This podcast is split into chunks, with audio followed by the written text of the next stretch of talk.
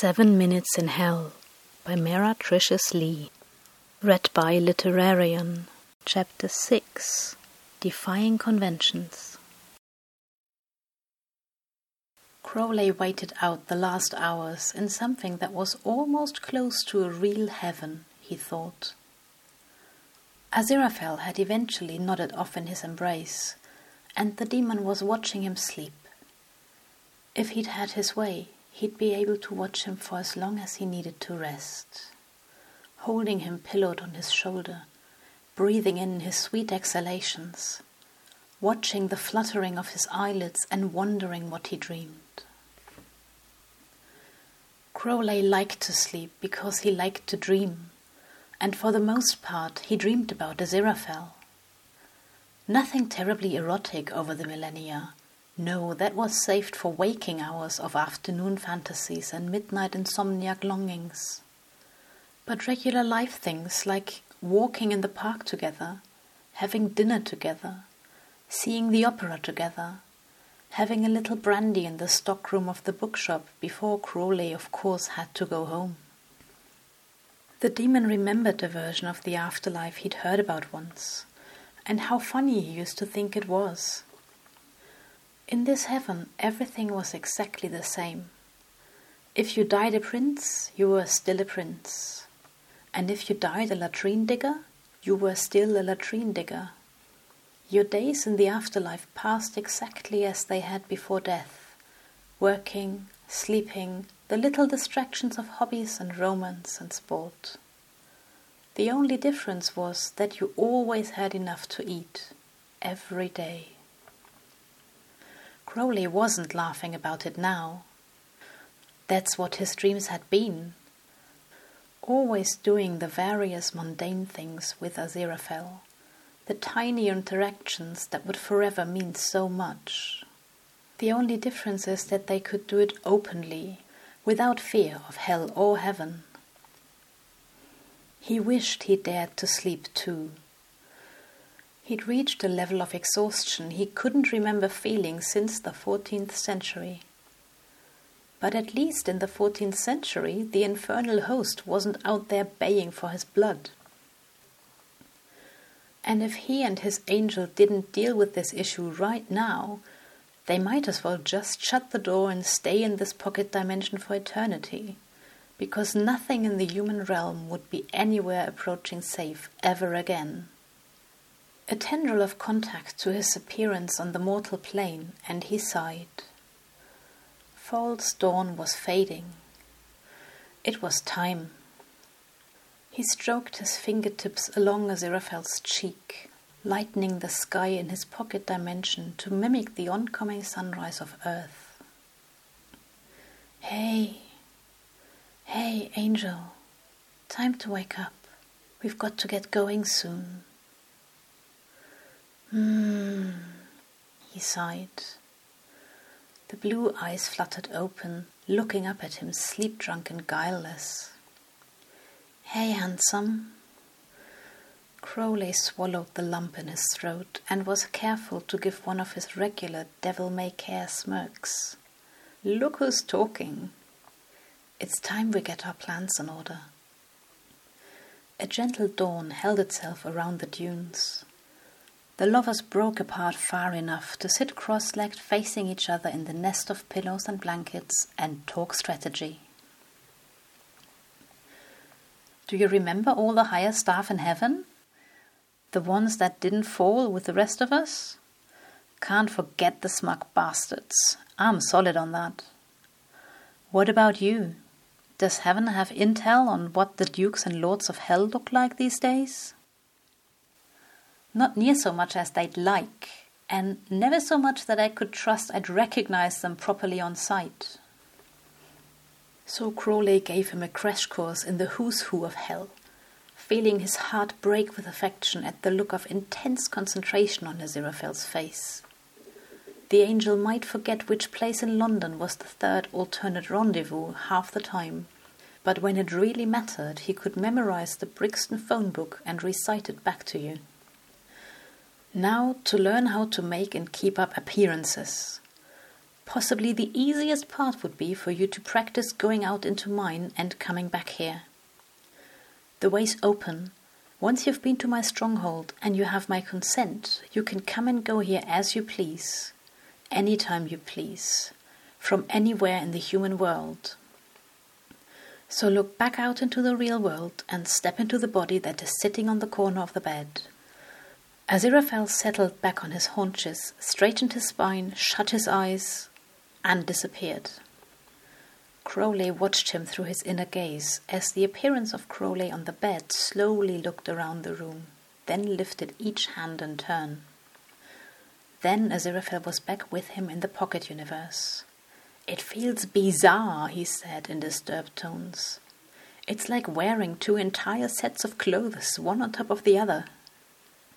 You'll have some time to practice and get used to it once I've gone out to take a look at what's left of your shop. I'll want you to wait and give me an hour or two's head start. Now, the next step is for you to make an appearance of yourself for me. Feel your own body right now. Aziraphale gave him a look that was positively salacious. I mean, feel it as a thing that you possess it isn't yourself, it's only an item.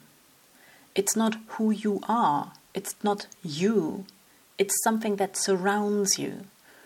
Take that feeling and push it back out into the human plane of existence. Make it sit on the other corner of the bed, beside mine. But won't that just send my physical body back into the world? I mean, I'm always conscious of the fact that it's a body and not the same as my actual eternal self.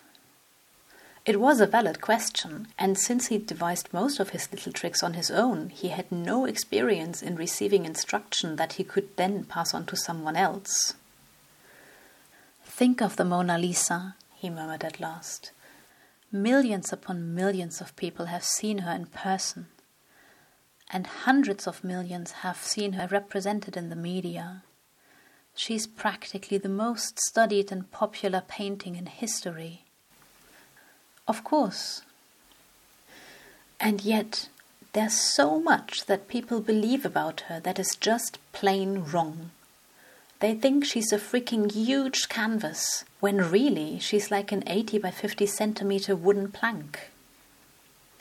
Aziraphale just stared at him, so, if you took all those millions, possibly billions of ideas and thoughts about the Mona Lisa over the centuries and you averaged them all together, you would probably get a good concept that was rather close to reality. Humans are good like that. And if you ask just one of them about something, they'll probably get it wrong. But average out the answer of hundreds of them and you'll hit the mark. So think of a layer that sits just on top of your skin, angel. A layer comprised of every glance that's been put your way over the millennia by angels and demons and humans. Every time someone's seen you and thought about you, whether they were projecting some sort of reflection of themselves or they were actually experiencing you, the gestalt of those ideas surrounding you, pushed out into the world and made its own simulacrum for a while, is an appearance. The angel shut his eyes and frowned in concentration.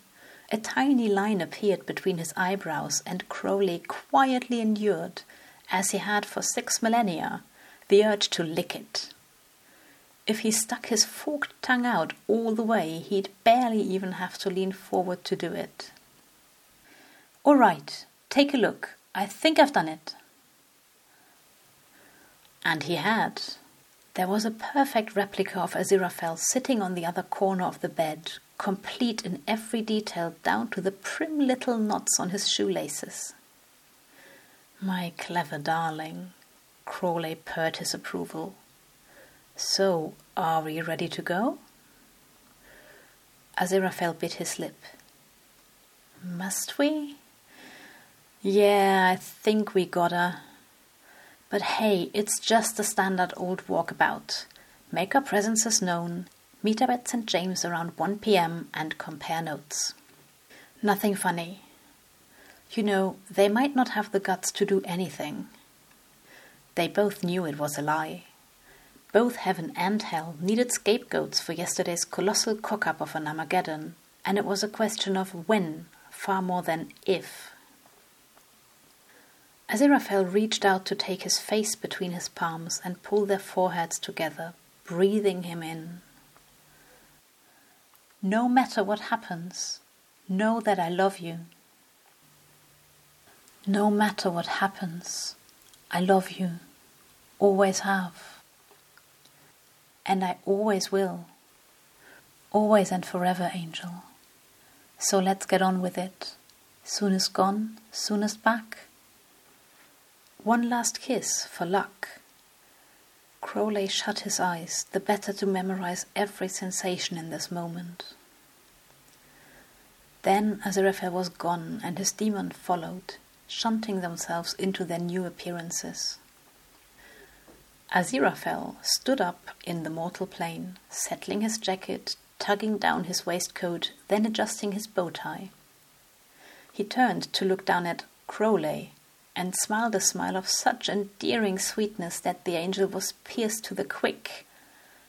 How closely his demon had studied him to know that expression and be able to duplicate it so well. Thank you, his soft and cultured voice emanated from that mirror image, for a most lovely evening. See you in the afternoon, my dear? Yeah, the being in black croaked, remembering to lounge back on one elbow on the mattress as if it took all the weight of his upper half to balance that of his pelvis. See you then.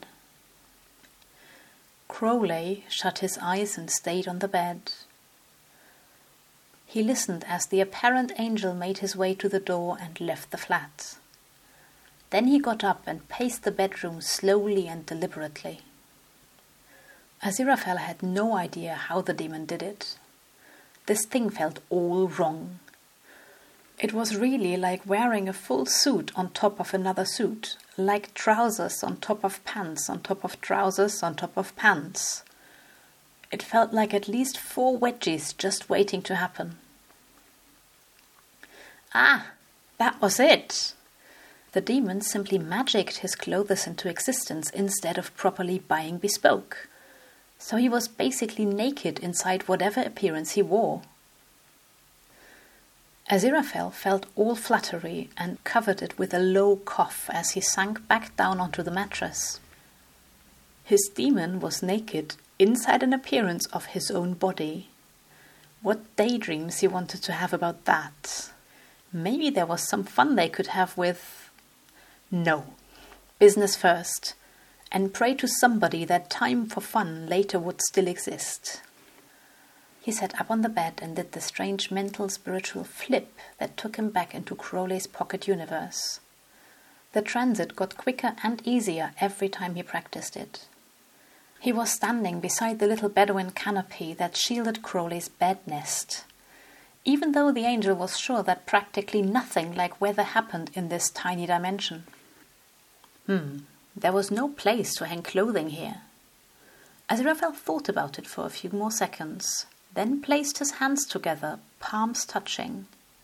He opened them slowly, and a blue light filled the space between them, consolidating into a window, and then, as he spread his arms wider, a doorway into what appeared to be a clothing closet. It had wooden sides and a metal rod with a few nice wooden hangers dangling from it, and even a light bulb in the ceiling that was already switched on. Aziraphale undressed carefully, hanging up each garment and folding his small clothes to put in a dresser that helpfully manifested to receive them. Then, standing naked on the sand, he closed up his own pocket dimension again. Hmm. His dimension inside of his soul, inside of Crowley's dimension, inside of Crowley's soul. He wondered if he could make his dimension bigger as Crowley had done, and then perhaps they could even put another one inside it of something of the both of them.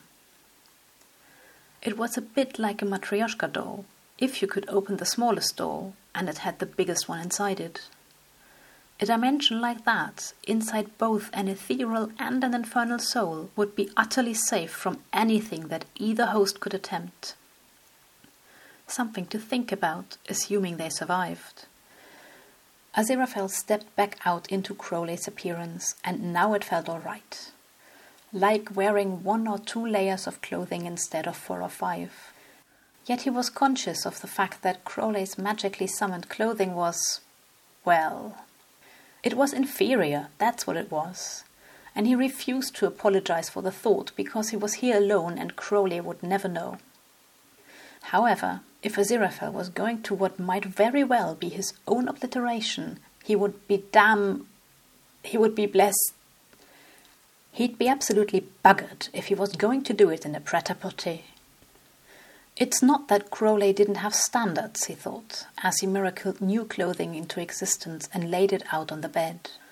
All of it practically identical to what the appearance was already wearing, but with the hand stitching and little details that really elevated an outfit to a proper status.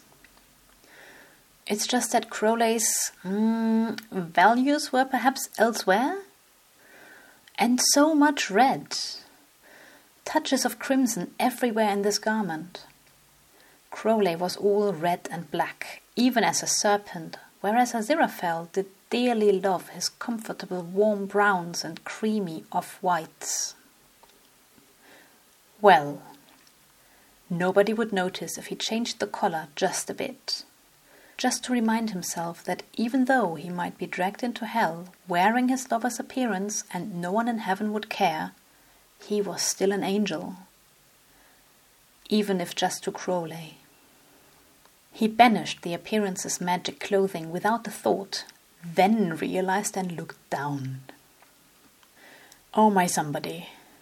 He'd seen this body from the same vantage point as if through a glass darkly, an image overlaid on whatever his gaze took in or on the twilight behind his eyelids. It was his first time seeing it in person as it were.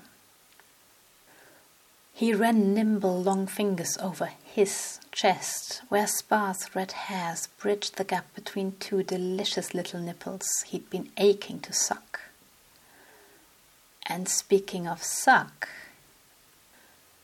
further down the taut flat plane of Crowley's abdomen hung a cock that matched the rest of his serpentine self. Long and not quite slender, it was a perfect mouth size, enough to easily breach the back of Aziraphale's throat when it was properly roused, and round out his lips. He gave it a stroke or two, but no. Even appearances knew his vow, and it was no use. Without Crowley actually present physically or spiritually, nothing could come of playtime. So he dressed himself slowly in the new and better suit fingering the tartan collar that lay around the back of his neck like a fallen halo. Time to practice sauntering around, swinging the sizable piece by the metronome of his hips. Meanwhile, Crowley, wearing Aziraphale's face, had strolled the few kilometers from his flat to where the bookshop had been. He could have taken a cab, sure, but he wanted to be alone with his thoughts for a while. Aziraphale, his angel. He was so beautiful. Crowley had never thought he'd get to lay hands, much less lips, on a creature so perfect, so wonderful. Perfectly perplexing and wonderfully frustrating. All of his little foibles and his put up and fussiness that was 95% for show. Crowley was certain and his previous constant inability to admit what Crowley had tried to coax forth for millennia. Yes, this is real. Yes, we really do feel things for each other. Yes, we might be, no, are absolutely more closely connected to one another than we are to our hosts and their lords, or ladies, or theydies, as the case might be. Thank somebody the near miss of doomsday may have finally resolved that issue. And all these daylight fantasies, these last four years, The demon had gone back and forth thinking that there must be an actual connection between both of their conscious souls. Or that he was fooling himself with such magnificent imagining that it came up with dark, delectable, incredible ideas of how to attempt to pleasure a body. Ideas that Crowley had never discovered in his brief ventures into pornography. Or that he was going mad that had been a possibility also. It had been more than gratifying to see the shock on Aziraphale's face when he said he'd known all along. Well, he had been pretty sure, at least. What he hadn't yet had a chance to mention was that after those little mind games, so to speak, had started, Crowley had gone around to look at and read more porn. He'd kept one thought squarely in the forefront of his mind. What if this wasn't two random humans, but me and Aziraphale? From there, his education had become very pleasant distraction from the looming apocalypse. At least once a week, and sometimes more, Crowley and Aziraphale would commune in the shadows of their souls. The angel would suggest things, and the demon would try them on himself to what appeared to be their mutual satisfaction. Then, when the initial orgasmic haze cleared, Crowley would go to the internet.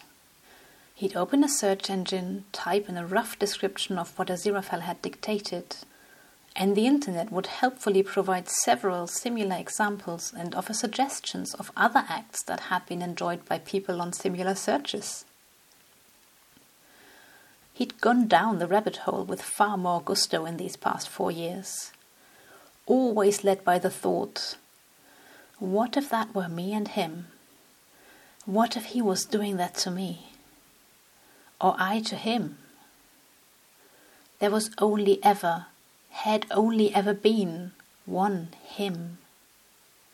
And Crowley had learned much, both from his beloved teacher and from his time on the internet, and had at last found the things he truly enjoyed the things that, while watching, even with two human strangers involved in it, still made him feel joy and passion on a level beyond the physical. He'd dimly sensed that Aziraphale's pleasure was bound up in his own somehow. With this new information regarding the angel's vow, it would be interesting to see how it meshed with Crowley's as yet unshared new hobby. Then the demon found himself standing in the center of the street, looking up into the sunrise over Aziraphale's completely undamaged shop. Just as he'd expected. Thank Adam. What a great kid. With absolutely no effort, interference, or conflicting values foisted on him from either side, he turned out quite well. The shop door opened obediently at his approach. Crowley, using Aziraphale's appearance, strolled slowly through the shop, touching things here and there. To an observer, he might have appeared very restrained.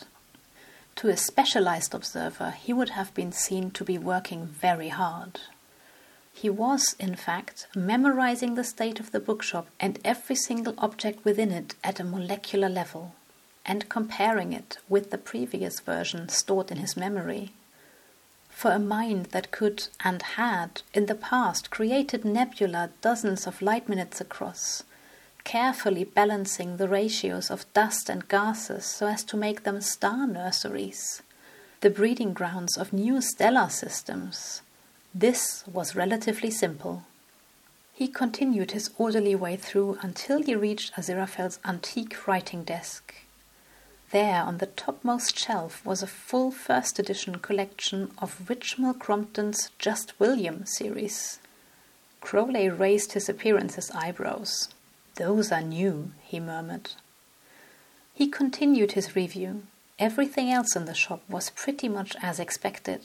The stockroom had the exact same boxes and contents within it as it had on Friday, although the framed poster in the public restroom opposite the mirror appeared to be the enlarged cover of a novel about a detective who was also a pirate, and cowboys and dinosaurs and some sort of alien sources might be involved somehow. Huh. Then, tucked away in an alcove just before the emergency exit doorway was another little wooden door he'd never noticed before, marked with a sign Staff Only. Aziraphale smiled wryly. He wasn't staff, he was a freelance, but even he knew the rules. At the same time, though, if he was going to duplicate the entire bookshop in his pocket dimension, because he would rather gnaw his entire right arm off than watch his angel's beloved books burn ever again. He would have to know all of it. So he put his hand to the doorknob, and the door opened at his touch. When it closed behind him, it bolted itself out of habit. At the end of a short hallway, there was a small locker type closet with half a dozen hangers in it. Crowley turned to the right, where the room opened up. And here it all was. He'd wondered where Aziraphale's Regency silver snuff boxes got off to, now that he had the shop and didn't keep separate apartments. They were here, in drawers and on shelves. Whenever he couldn't see them, he could feel them through his extended senses. Everything that was precious to Aziraphale even more precious than the general contents of the rest of the shop was in this little room.